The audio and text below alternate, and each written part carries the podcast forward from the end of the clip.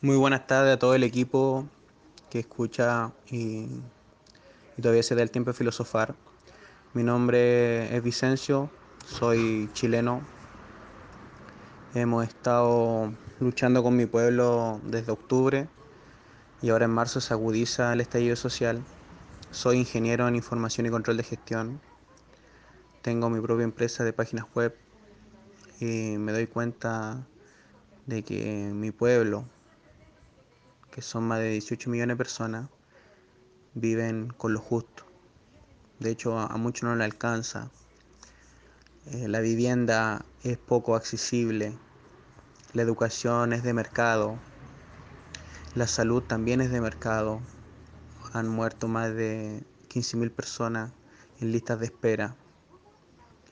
Nuestros fondos de pensiones no los podemos sacar los empresarios dirigen casi todas las cosas y este gobierno que tenemos de turno no hace nada por, por la gente. Solo últimamente hemos visto cómo desde octubre se han aplicado varias leyes anti-saqueo, anti-barricada, donde ya no podemos juntarnos. Se le da impunidad total a la policía que tenemos. Pero la revolución se da y va a seguir. Así que lo invito a, a investigar, a averiguar sobre qué, qué es el descontento total que tiene la gente en Chile por tanta injusticia, por tanta desigualdad. Eso, muchas gracias.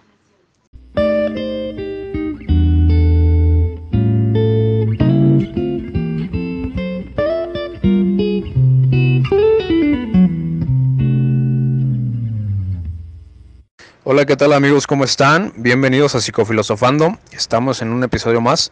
Agradecer a las personas que nos escuchan, nos escriben, nos comentan y especialmente hoy a Jan Vicencio de Chile, quien nos propone este tema que, bueno, da para mucho que hablar. Para esto tenemos la presencia de dos grandes personajes eh, de este gremio, al menos para mí, por supuesto.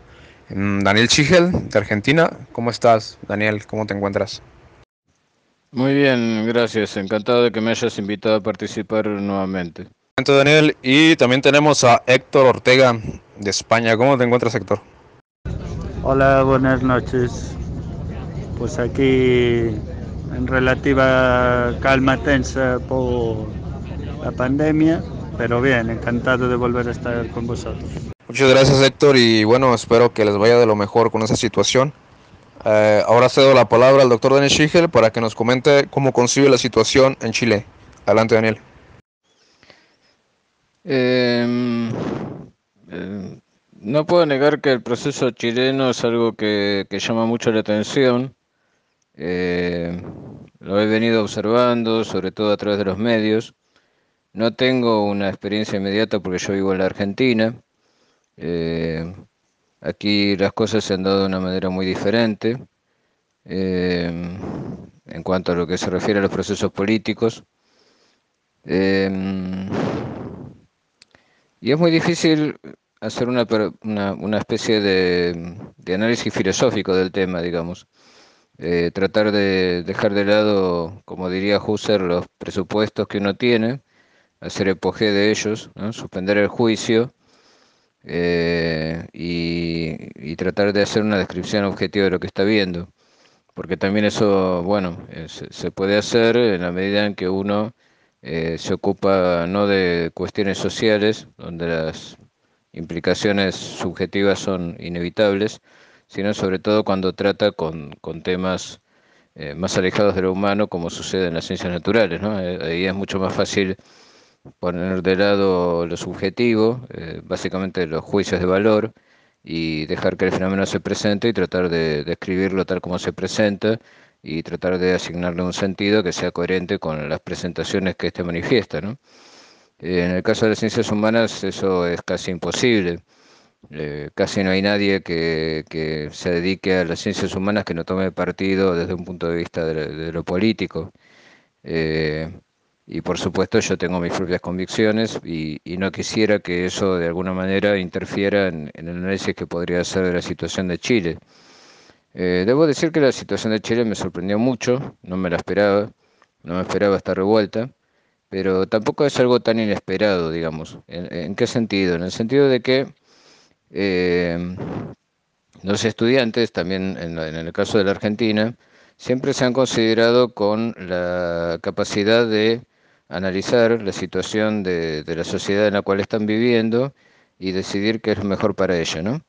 O sea, eh, básicamente eh, la idea de eh, vivimos en una sociedad capitalista neoliberal que explota el trabajo de los individuos que solo tienen para vender su fuerza de trabajo y eso les da a, unos egoístas capitalistas gordos y, y lascivos la posibilidad de enriquecerse ilimitadamente a costa del trabajo de los obreros y que eso sería lo que genera la llamada desigualdad, que hace que algunos estén muy bien y tengan mucho dinero para gastar y otros estén muy mal y estén muy necesitados de dinero y entonces estos que están mal eh, tienen, digamos, la, por así decirlo, autoridad moral como para arrebatarles a, aquellos que les han robado su trabajo, el fruto de su trabajo, eh, lo que en realidad por naturaleza les pertenece a ellos, ¿no? O sea, yo para tratar de analizar esta situación diría que eh, se ha mm, difundido mucho, sobre todo en los ámbitos de las ciencias humanas, eh, la convicción de que nacemos de alguna manera todos iguales, todos con, la misma cantidad de, de goce, digamos, para utilizar un concepto lacaniano, y que eh, cuando no disfrutamos de, las cosas de la vida es porque alguien nos ha robado parte de ese goce para disfrutarlo él, ¿no? Como pensando que hay una especie de, de sustancia que es el goce, que tiene una cantidad limitada, que en principio debería estar distribuida igualitariamente en todas las personas, o sea, todos deberían gozar de exactamente lo mismo, pero que eh, el sistema neoliberal, a través de la forma en que funciona como sistema económico, ha hecho que eh, le sea arrebatada parte de ese goce a algunos para dárselo a otros, ¿no? como un poco remedando la teoría de la plusvalía de Marx, ¿no es cierto? Entonces la idea sería que hacer una revolución es la única forma de reintegrar el goce perdido. Y eso implica necesariamente arrebatárselo al otro. Pero como eh, arrebatárselo de una forma, digamos, violenta y, como, en un robo, por ejemplo, eh, no garantiza el sostenimiento de, esa, de ese fluir del goce de, una forma pareja y uniforme, digamos, con justicia social, como se dice, entonces eh, sería necesario modificar las leyes del Estado para que el Estado garantice que haya una redistribución del goce equitativa para todos, o sea que todos gocen exactamente de lo mismo. Em, lo que se ha observado en general eh, cuando se han intentado hacer ese tipo de experimentos, yo podría llamarlos experimentos sociales, experimentos revolucionarios, como sucede por ejemplo en Venezuela, es que eh, en última instancia la distribución del, del goce es algo que, que, no es uniforme nunca, digamos, forma como una especie de campana de Gauss, eh, no sé si conocen ese, concepto estadístico, hay quienes gozan menos, a quienes gozan más. Y hay países donde la campana es más, eh, más chata, digamos, y, amplia. Entonces eh, hay como una percepción de menor desigualdad, en el sentido de que no hay nadie que esté demasiado arriba, no hay nadie que esté, no hay tanta gente que esté muy abajo, aunque siempre va a haber gente que esté más abajo, en el sentido de que siempre va a haber gente que esté en estado de pobreza, este, pero hay como, como una mayor, eh, un mayor engrosamiento de lo que serían las capas medias de la población. Eh, eso lo vemos generalmente en estados donde, donde se permite el libre desarrollo de la empresa, incluso lo estamos viendo últimamente en China, ¿no? donde si bien hay un estado fuerte de carácter comunista, este, hay un libre mercado absoluto y lo único que interviene el Estado es para asegurarse de que ese mercado libre funcione y que no haya interferencias de parte de la política, porque justamente no existe democracia y no hay eh, intereses desarrollados por partidos políticos a los cuales pueda adherir una determinada empresa para lograr algún tipo de retribución especial a través de la asignación de las obras públicas. Entonces, eh, lo que hemos visto en periodos y procesos revolucionarios como el de Venezuela es que con el tiempo, bueno, si bien al principio logran una distribución más equitativa y, y logran sacar a mucha gente de la pobreza, con el tiempo lo que observamos es una especie de achicamiento de la campana de Gauss que hace que todos estén igualados hacia abajo, eh, en general en la población, y haya unos pocos que son los que dirigen y controlan el Estado, que están arriba, ¿no? como ha ocurrido también en la Revolución Rusa y en otros casos. Entonces yo tengo mis dudas de que realmente ese tipo de proceso revolucionario, eh, mientras mantenga la idea de que la distribución del goce tenga que hacerse a partir de las leyes del Estado, pueda conseguir otra cosa más que igualar para abajo. Guau, Daniel, excelente lo que mencionas y bueno, pues creo que haces una lectura sistemática bastante mm, minuciosa al menos en el corto espacio que tenemos, ¿no? Ahora les cedo la palabra a Héctor Ortega. ¿Cuál es tu opinión respecto a la situación chilena? Adelante. Sí, entiendo lo que dice Daniel. Es un, digamos, un tratamiento de profundidad, eh, abstracto, politológico. Eh, pero bueno, aquí pues pues lo que uno desea tiene ese peligro, pero yo haría un análisis más material, concreto. Pensemos que, Chile fue históricamente, tras el golpe del 11 de, septiembre contra Allende, un campo de batalla dialéctico entre dos sistemas políticos, el del bloque soviético de la URSS, que en Iberoamérica eh, estaba representado sobre todo por, Cuba, por la evolución de Cuba al socialismo, por el, movimiento de la teología de, la liberación, de las guerrillas eh, centroamericanas, de, de, los jesuitas, las guerrillas sandinistas, bueno.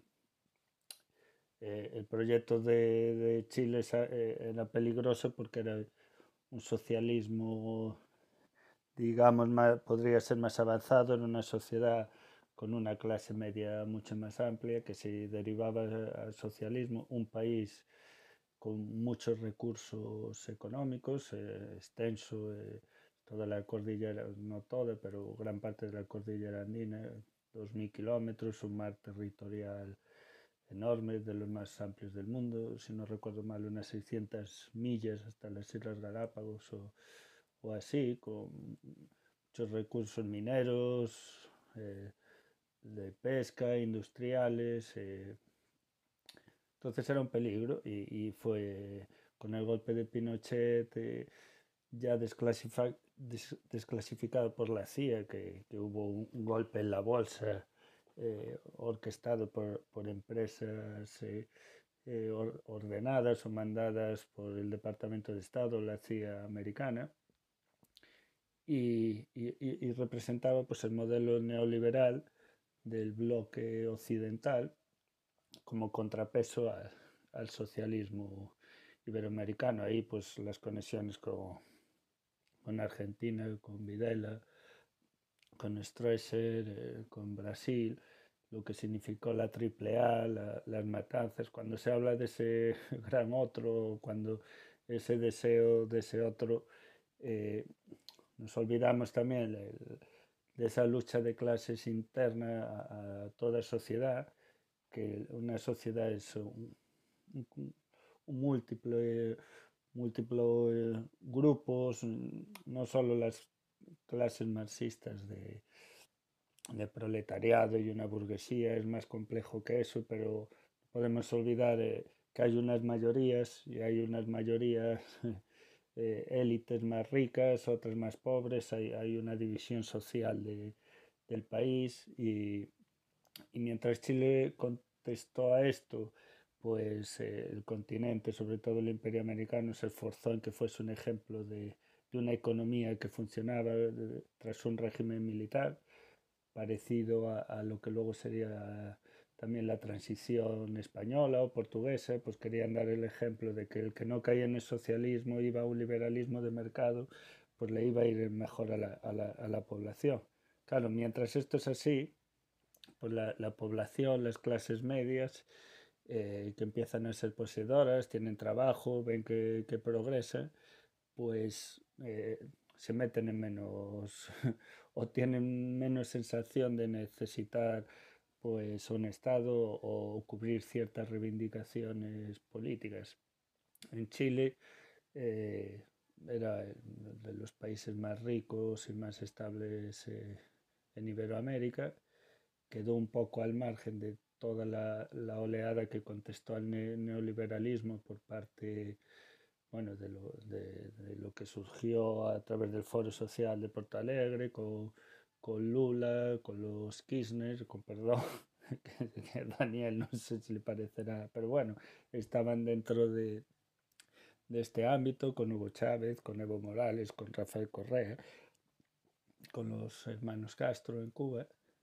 Pues bueno, eh, evidentemente tuvieron éxitos sociales, salían de países mucho más pobres, con unas diferencias de clase mucho más brutales que, las chilenas. Chile pues miraba con, cierta distancia porque estaba en otro proceso social, pero eh, al ir avanzando estos países, porque Perú, eh, Ecuador, Bolivia, pues Uruguay, pues estos países eh, avanzaron, las diferencias sociales pues son algo menores que antes, se estabilizaron, crecieron bastante y Chile pues pasó a una socialdemocracia parecida a la del socialismo europeo o, a la del PSOE en España, pues con, con este, de los ríos, con, con la presidenta, con Michelle Bachelet, pues eh, una socialdemocracia que intentó mantener pues eh, el estado de bienestar, pero ya desde un socialismo liberal y pero eso no se no, parece que no se ha conseguido mantener, las diferencias sociales han, ido a mayores, toda la la teoría neoliberal de la escuela de Chicago, de Hayek, de Pinochet, pues de las privatizaciones, de, del sistema de pensiones privado de Chile, pues em, empezó a quebrar con, con, la, última crisis, lo que yo he ido recibiendo desde aquí, entonces esa fractura social pues Piñeira que volvía otra vez a, proponer el sistema neoliberal, donde ya el otro no es el Estado, en el sentido que puede decir Daniel, ese deseo de que un Estado lo controle todo y reproduzca, sino que es una élite de empresarios que controla ese Estado para seguir teniendo eh, el, el, control del país, en un sentido hegeliano de, de plutocracia, de, de, empresas, que, empresas y, y, y círculos de individuos que, que, que no están por ese Estado, sino que ponen al Estado al servicio al servicio de sus intereses. Y ahí es donde, donde está el choque social. Las revueltas están siendo sin parangón eh, muy profundas, nos está llegando una información muy sesgada, está habiendo asesinatos y, y, y de crímenes policiales como hace tiempo que, que, no se veían y que creíamos superado en, en Chile y estamos a la expectativa de lo que pase, pero a España o desde Europa eh, se nos bombardea con Venezuela, con otras situaciones, porque, porque no interesa dar la imagen de un Chile neoliberal que, que fracasa, que fraca, fracasa socialmente. Entonces, pues prácticamente aquí hay un silencio mediático sobre lo que nos está pasando. Entonces, bueno, me alegro que nos dé la oportunidad para poder investigarlo un poco más eh, el, el, chico que nos envió el mensaje, no me acuerdo el nombre, y, y espero que nos, nos escuche y que él nos, nos dé respuesta y nos pueda informar un poco más de lo que está pasando allí. Wow, Héctor, gracias. Eh, decirte de nuevo que me parece bastante bueno lo que haces con esta visión histórica de, de cada tema. Yo en lo personal no soy tan bueno en esto, así que me va muy bien tu participación y que por supuesto también tu reflexión es impactante, pero a mí en lo personal lo histórico me, me va muy bien para partir de ello, de, de lo que dices. Eh, yo respecto al caso de Chile, digo que podría hablar poco, pero igual hablaré y perdonen porque bien, no he vivido en Chile, no soy nacionalizado chileno, no simplemente pues no he vivido las experiencias que han vivido los ciudadanos chilenos así, así, así de simple. Pero que desde mi perspectiva ajena a la situación, podré decir lo siguiente, y en esto comparto con Daniel, que muchas veces pues se ha romantizado eh, esta clase de la lucha revolucionaria, ¿no? de hacer los cambios. Y no está mal, o sea, en el fondo hay personas con un vigor, con una emoción, con una pasión enorme por, por un mundo mejor, ¿no? Entonces, aplaudible completamente lo que hacen estas personas. Aquel punto donde yo siento que hay que tener cuidado es en qué es lo que sigue después de una posible revolución en caso de consumarse. Es decir, quiénes van a quedar como dirigentes, cuáles son los cambios, etcétera.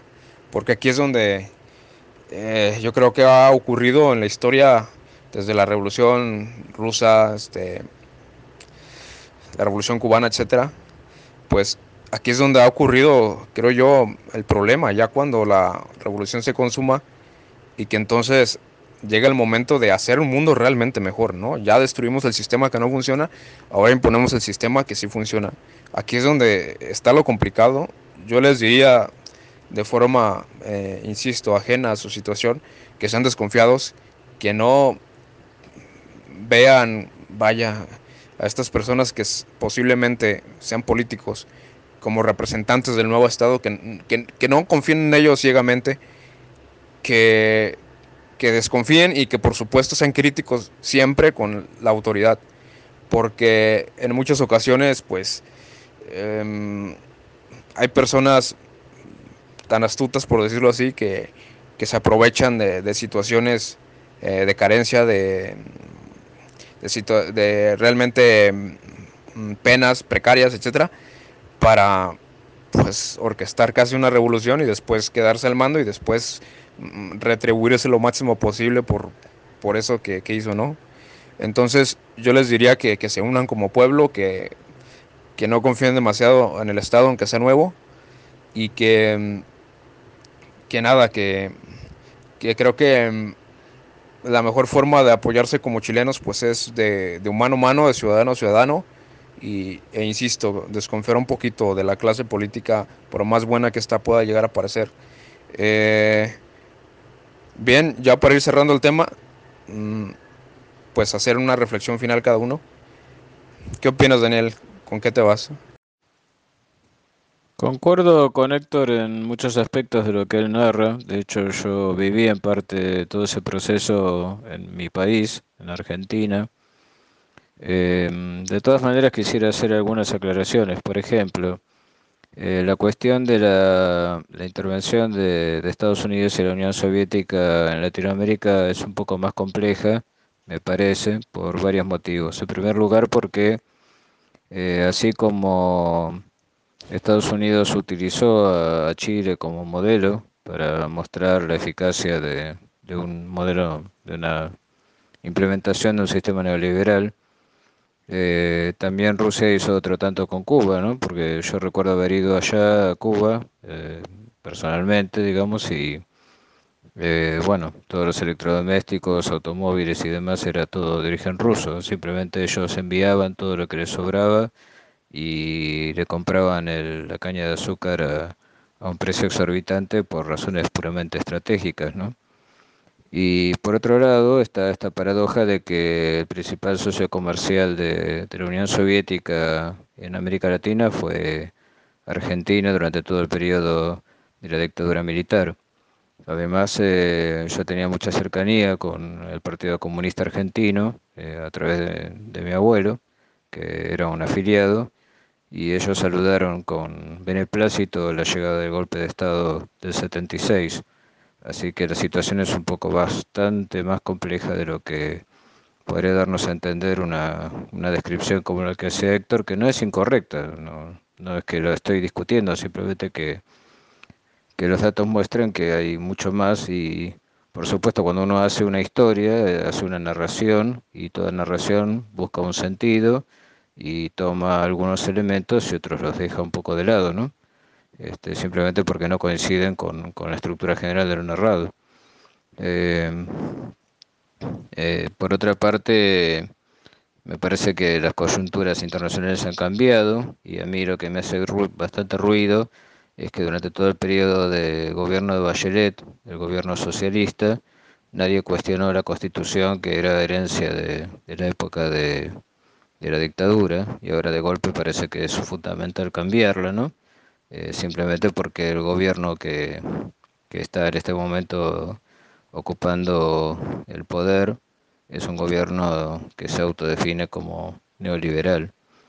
Eh, más allá de todo eso, eh, concuerdo también con Alejandro en que hay que ser muy prudentes porque si bien es cierto que las intenciones detrás de todo movimiento revolucionario son muy buenas, eh, también sabemos que el camino a los infiernos está sembrado de buenas intenciones, ¿no? Eh, en el sentido de que por lo general lo que se da a partir de una revolución eh, es simplemente un cambio de amo, ¿no? Como decía Lacan, cuando se dieron las revueltas de mayo del 68 francés, lo que están haciendo los estudiantes es buscarse un nuevo amo, aunque no lo sepan, aunque eso sea inconsciente. Y creo que el ejemplo del Foro de San Pablo es muy claro en ese sentido, porque cuando se descubrió todo este tema de Odebrecht eh, y también en la Argentina todos los casos de corrupción que hubo, eh, quedó demostrado que simplemente eh, no se trataba de eliminar, digamos, la, la existencia de esta de estas este, digamos eh, empresas hegemónicas que utilizaban el Estado para, para mantener sus influencias y su control sobre la población, sino que cuando llegaba un nuevo movimiento, eh, llamado a sí mismo movimiento revolucionario, izquierdista, comunista o lo que sea, eh, era también financiado por empresas y terminaba siendo funcionales a ellas eh, a partir de la concesión de, la obra pública, que está pagada con los dineros de los impuestos de todos los ciudadanos del país. Así que yo tengo mis dudas y también se diría que sean prudentes, que sean prudentes, que tengan en cuenta bien eh, el hecho de que todo movimiento revolucionario tiene terribles consecuencias eh, y que no siempre eh, esas consecuencias justifican el movimiento, que en realidad muchas veces el resultado es peor por más que las intenciones sean muy buenas. Wow, Daniel, de maravilla lo que mencionas, este, para que no se nos haga tan largo, adelante Héctor, puedes concluir. Sí, concuerdo con Dani, un resumen que quería, bueno, quería significar sobre todo que había dos polos en la, en la época, como eh, en Cuba de orientación soviética, aunque Cuba sigue y, y, Cuba había hecho su revolución de independencia mucho más tarde que el resto del continente y había un componente nacionalista o, o es un sistema que no es solo comunista, porque fue una guerra que se dio entre España, América, eh, Estados Unidos y Cuba de independencia y Cuba pasó a estar controlada por los americanos y fue como una segunda guerra de independencia que, en esta dialéctica mundial entre la Unión Soviética y Estados Unidos, pues Cuba, para no ser eh, un, eh, pertenecer a Estados Unidos, pues tuvo que elegir el modelo soviético sin haber sido una revolución soviética. Por eso lo de Allende era un peligro porque mm, era un país al otro extremo desarrollado en los 70 que mm, podría haber hecho eh, pues avanzar el socialismo en Latinoamérica de otra manera o ser un, otro modelo en el continente que, que, que, compartiese con Cuba y bueno pues eso pues evidentemente Estados Unidos lo quería lo quería parar el caso argentino no lo conozco también lo, del, lo, lo, que cuenta Daniel es muy interesante para, para que nos lo poder profundizar en ello si, si diese tiempo. Y nada, eso, pues que eh, es un problema social que espero que esas masas, eh, eh, ese conjunto de pueblo que se está re, rebelando contra un sistema que cree injusto, pues que, que, sea mejor que lo que se opone. Eso esperamos y, y creo que a las alturas del juego en el que estamos nadie va con Mm, no es idealista en cuanto a la revolución y se saben los problemas que, que pueden conllevar, pero esperemos que esos problemas sean menores que, que lo que están solucionando. Ah, Héctor, eh, la verdad es que impresionante el último con lo que terminas, lo comparto. Yo también espero realmente y creo que la mayoría de las personas esperamos que este cambio en Chile sea para bien, aunque sea poco, aunque sea un bien mínimo, pero que sea mejor de lo que había antes.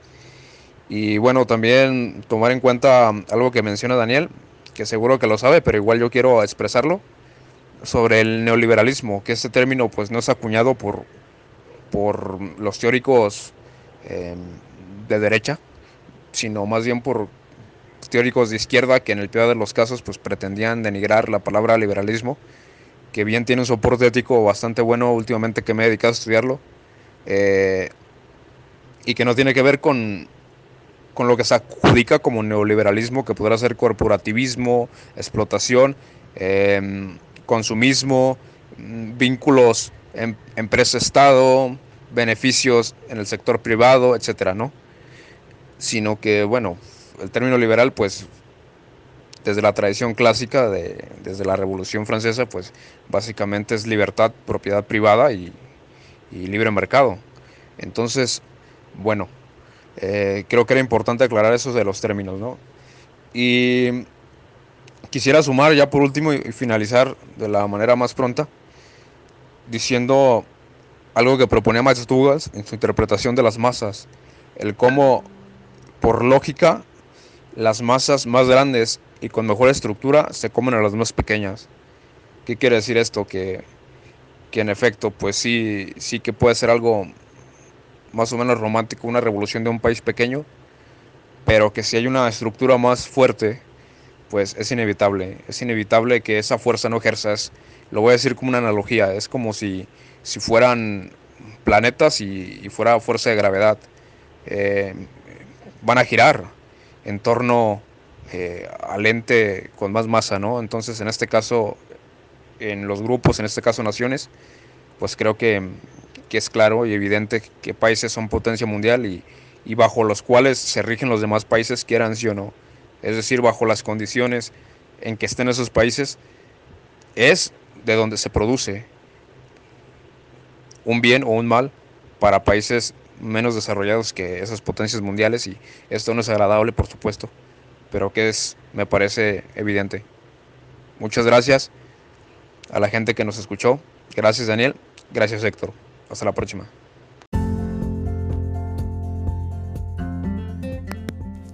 Si te ha gustado el episodio, síguenos en Spotify y anchor.fm como psicofilosofando. Búsquenos también en nuestras redes sociales como Teoría en Pocos Minutos, Facebook, Twitter, Instagram y YouTube o en nuestra página oficial como teoriaunpocosminutos.gorpress.com. También, si gustas añadir algo, sugerir algún tema, no dudes en escribirnos a nuestro WhatsApp más 52 espacio 392 105 1212. Muchas gracias.